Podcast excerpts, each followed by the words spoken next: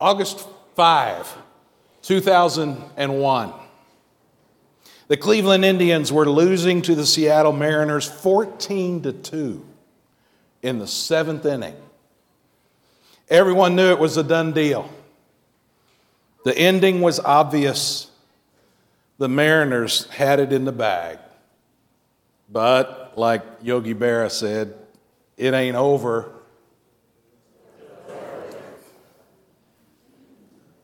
The Indians started swinging their bats, and in only two innings, they overcame the 12 run deficit to send the game into extra innings. They went on to win 15 to 14 in the 11th inning. It was the largest comeback in Major League Baseball history. The historic game even earned a nickname called the Impossible Return. February 5, 2017. Super Bowl 51. The Atlanta Falcons. I actually got to be at that Super Bowl. The Atlanta Falcons and the New England Patriots. Atlanta came out strong and kept scoring.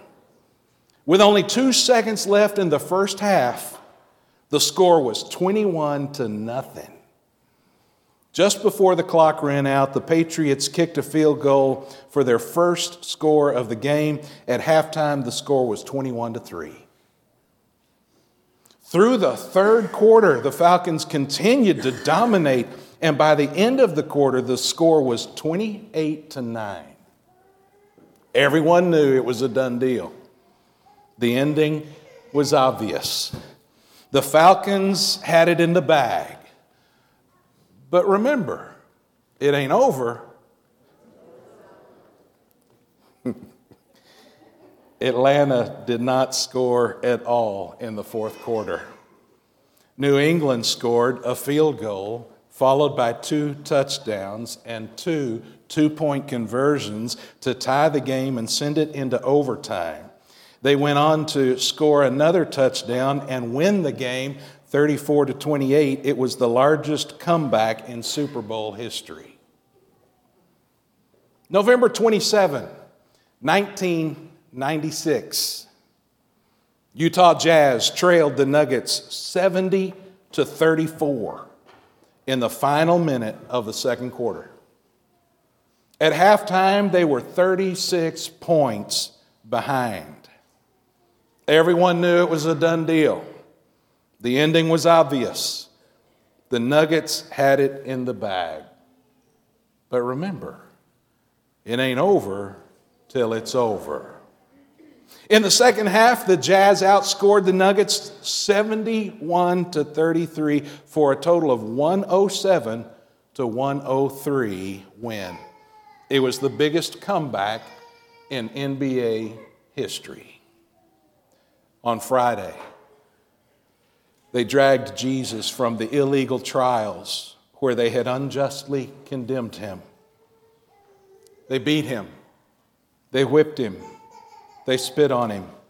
They forced a crown of thorns into his head.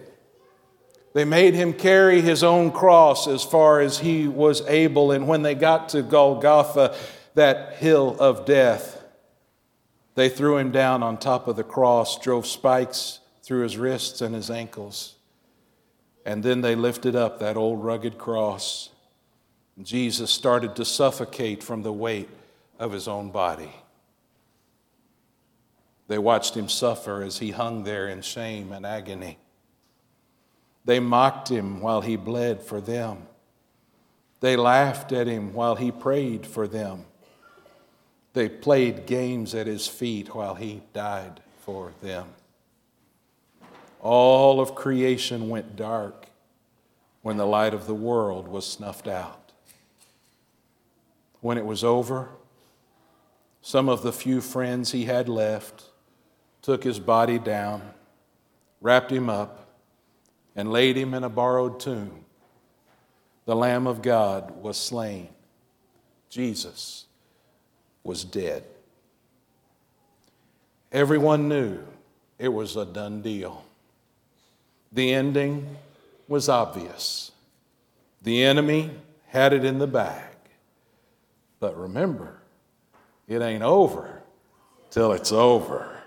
Early on Sunday morning, the women who loved him got to the tomb to finish caring for his body, but instead of finding a dead Savior, they met a living angel who told them, He's not here, He is risen, just like He said. Come, see the place where He lay. The stone was rolled away, the tomb was empty, and Jesus was gone. He had kept His word. He told his disciples he would rise again, and he did just that.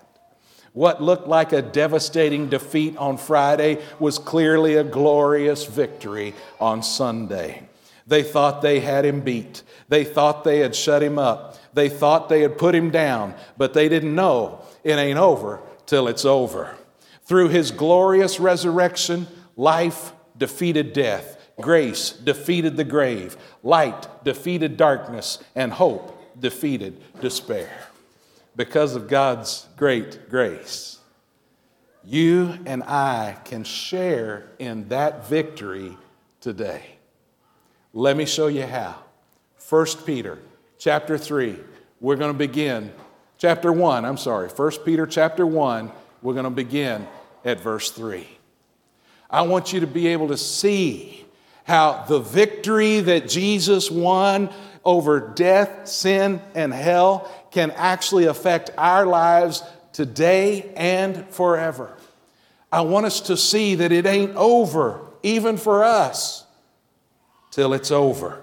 Look in 1 Peter chapter 1, and we're going to begin at verse 3.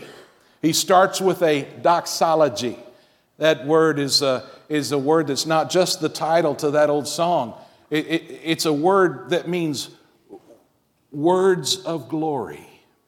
Doxology is words of glory. And he begins in verse 3 with those words of glory, just praising God for a minute. He says, Blessed be the God and Father of our Lord Jesus Christ.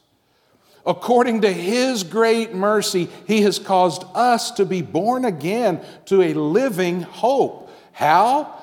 through the resurrection of Jesus Christ from the dead. Two, an inheritance that is imperishable, undefiled, and unfading, kept in heaven for you, who by God's power are being guarded through faith for salvation, ready to be revealed in the last time. In this you rejoice, though now for a little while, if necessary, you have been grieved by various trials so that the tested genuineness of your faith, more precious than gold that perishes, though it is tested by fire, may be found to result in praise and glory and honor at the revelation of Jesus Christ. Though you have not seen him, you love him. Though you do not see do not now see him, you believe in him and rejoice with joy that is inexpressible and filled with glory, obtaining the outcome of your faith, the salvation of your souls. And let me tell you that when Peter talks about the way that we can share in that victory, when he talks about that living hope, he knows what he's talking about. He was close to Jesus. He was one of Jesus' best friends. Not just one of the 12, but one of the, the, the inner, inner circle. He was one of Jesus' closest friends. And yet, he is also the one who denied even knowing Jesus.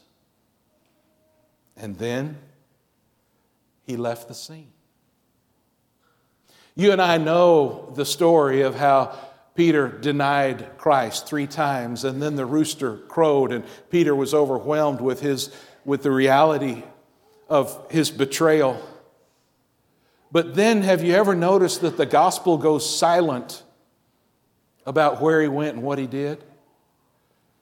There's a reason for that because we find in Scripture that all of the disciples left Jesus in his hour of need.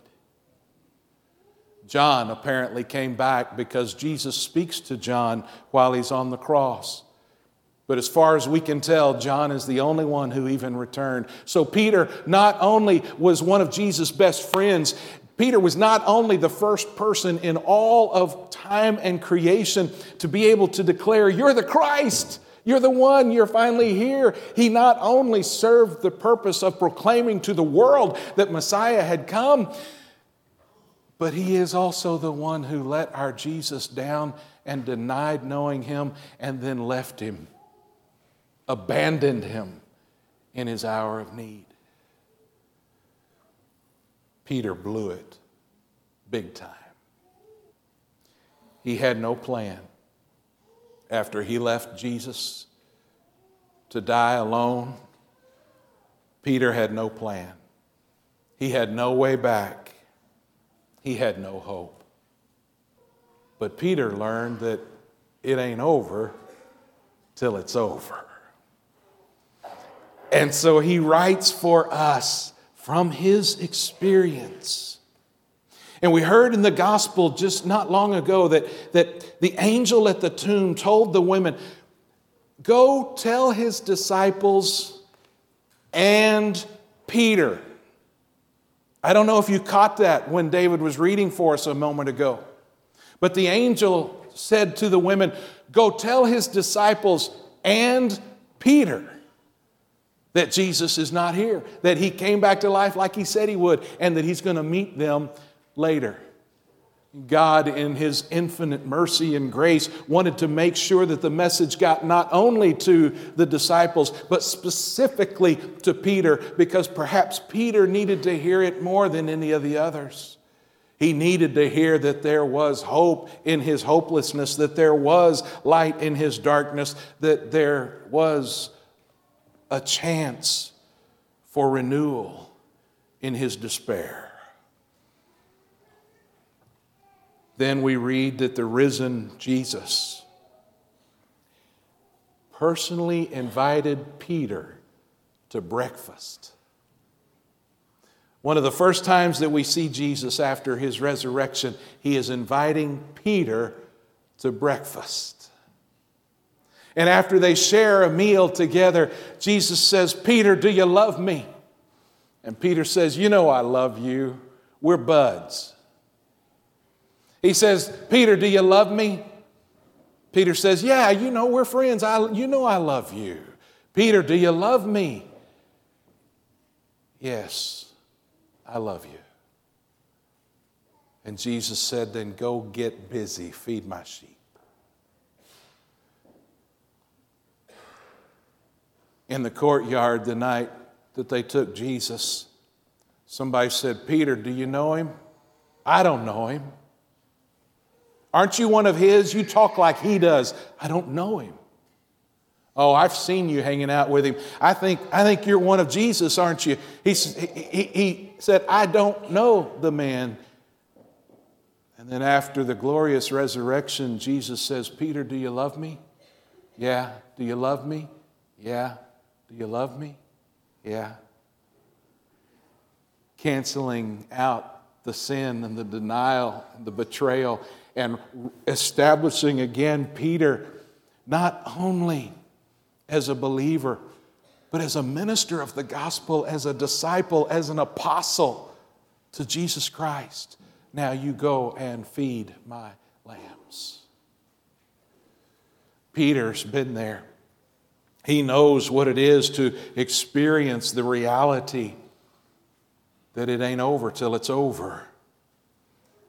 And so we hear him tell us this morning a few ways that we too can experience that victory. And let me share those with you as we look back at our text. First, we can experience a new birth. In verse 3 again, he does the doxology Blessed be the God and Father of our Lord Jesus Christ. And then he says, According to his great mercy, he has caused us to be born again to a living hope. We've been born again. Now, he is writing to the church. He's writing to people who have already committed their lives to Christ. And so he can say to them, We have been born again. What that means is you used to be somebody without Jesus. You used to be somebody who only made decisions based on what you wanted, when you wanted it, how you wanted it. Life was about you, and let's be honest, spiritually speaking, life was headed nowhere. When Jesus stepped into your world and he caused you to be alive enough to accept him and to trust Him, to enter into a relationship with Him, all of that changed. And now you are no longer headed toward a dead end of selfishness, but now you've been born into a new life. You're a new creature. The old has passed away and all things have become new. Spiritually speaking, you were born all over again. That's what happened if you have truly trusted in Christ. If you are a follower of His in reality, then you have been made something new. There is a new birth because it ain't over till it's over. He's not going to let you stay the way you were, He's going to change things and make you a new somebody so you can experience a new future. The new birth. But we also see in the text that we, we get to experience a living hope. Did you hear that the, in that verse, same verse? He has caused us to be born again to a living hope through the resurrection of Jesus Christ from the dead. How do we get to be born again and how do we get to experience a living hope? It's all made possible because Jesus won the victory over sin, death, and hell. It's because he came back to life and he said to the enemy, You don't get to win this one. Not today, Satan. You lost this one. It's because he came back to life that he now offers life to those of us who will trust him. We experience a new birth and we experience a living hope. It's living because he's alive. It's a living hope, not, not just wishful thinking, not a false hope, not a fleeting hope, but a living hope because it's based on a living Lord. We continue every day to have hope because we serve a risen Savior who continues to live every day in us, through us, around us, and, and holding all things together. That's why we have a living hope because the one in whom we hope is alive. We get to experience a new birth. We get to experience a living hope. And look at verse 4. Verse 4 says that, that while we've been born again to a living hope because of the resurrection, all that is given to us, verse 4, to an inheritance that is imperishable, undefiled, and unfading, kept in heaven for you. Friends, this life is not all there is. If you are a follower of Christ, if you're a child of God, this life is but an instant in the midst of eternity. This life is just a moment.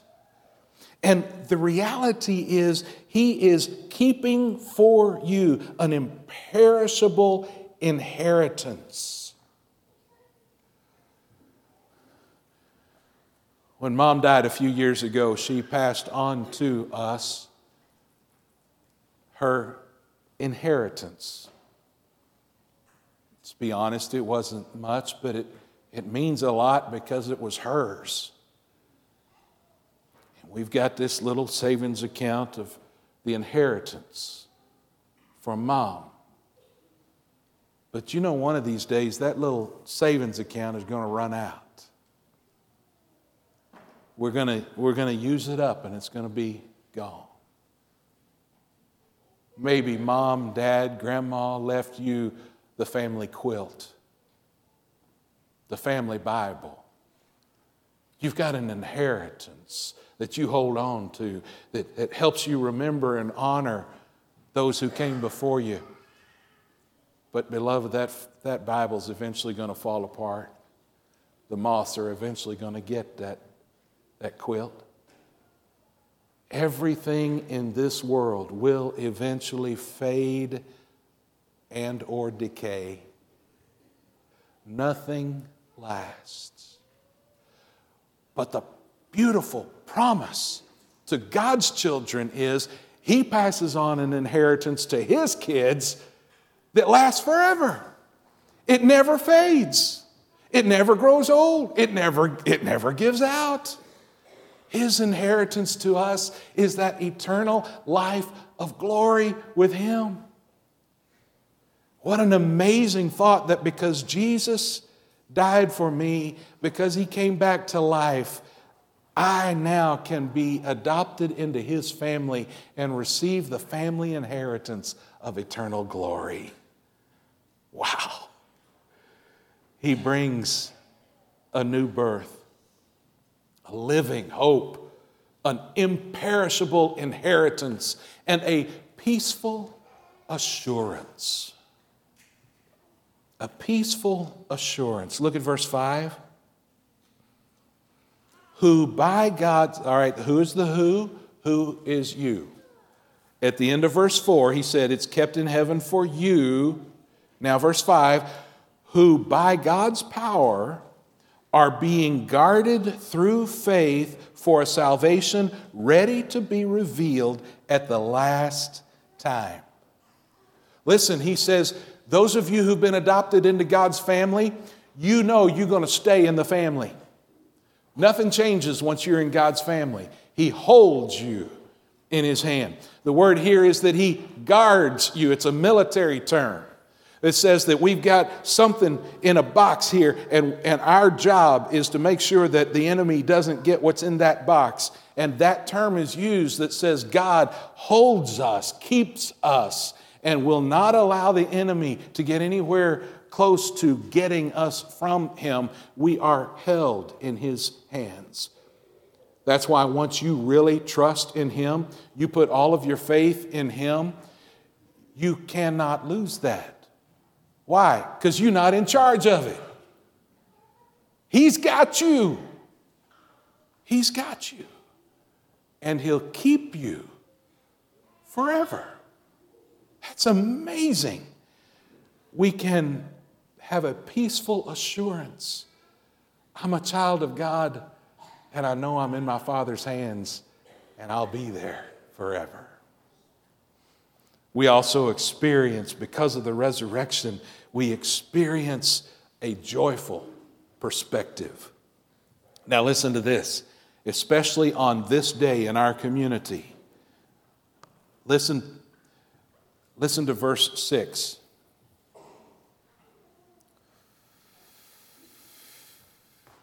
In this you rejoice.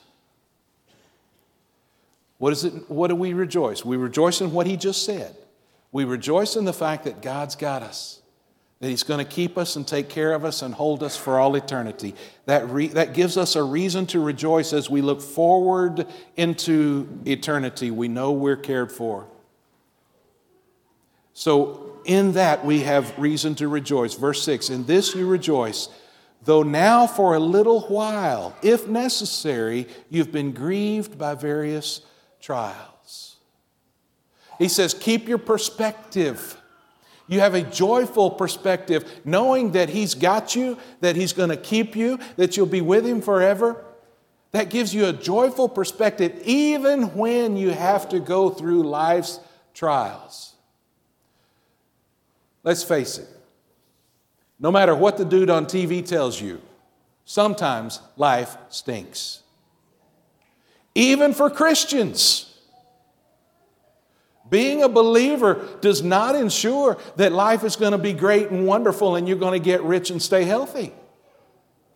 The guy who tells you that is just trying to stay rich and get healthy off of you. What the Bible says is life stinks sometimes. And you and I are going to have to go through some of that.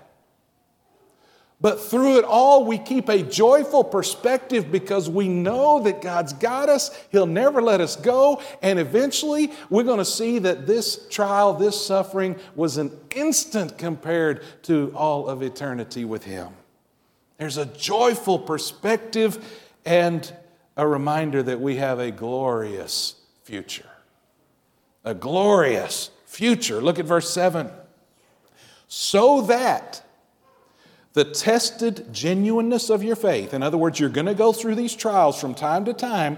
Think of those as the same way that you take gold, you put gold, you put fire under gold so that it gets out all the impurities, but in the end, you know that the gold is pure and real.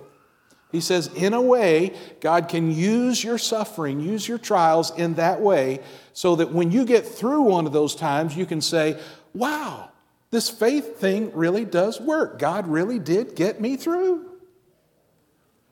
And so he says in verse 7 that the tested genuineness of your faith, more precious than gold that perishes through, though it is tested by fire, may be found to result in praise and glory and honor at the revelation of Jesus Christ. He says, one of these days, you're going to see that all of that is behind you, and it was worth it when you compare it to the glorious future that we have with Christ. It's going to result in praise and glory and honor at the revelation of Jesus Christ. Beloved, sometimes life stinks. But it ain't over till it's over. And when it is over, Jesus is going to be revealed in all his glory, and we're going to be able to share in that glory with him, and, we're, and it's never going to stop. It ain't over. I know it hurts. I know it hurts. I hurt. But this is not all there is. It's not over yet. When it's over, we'll be able to say, God has been good and God held me, and now I can see his glory. And that leads us to eternal salvation. One of the things that we experience because of the resurrection is that eternal salvation. Look at verse 8. Though you have not seen him, you love him. Though you do not now see him, you believe in him. The reason those were powerful words from Peter was because Peter did see him. Peter walked with him. Peter walked on water with him for a minute or two. They were tight. And so it made sense that Peter would love him. He saw him. But Peter now is honoring the church, saying, You guys haven't even seen Jesus, and yet you love him. You haven't seen him, and, and yet you believe in him. And so he says, Though you do not now see him, you believe in him, and rejoice with joy that is inexpressible and filled with glory, obtaining the outcome of your faith, the salvation of your souls. What is the outcome of this life of faith? The outcome is eternal salvation.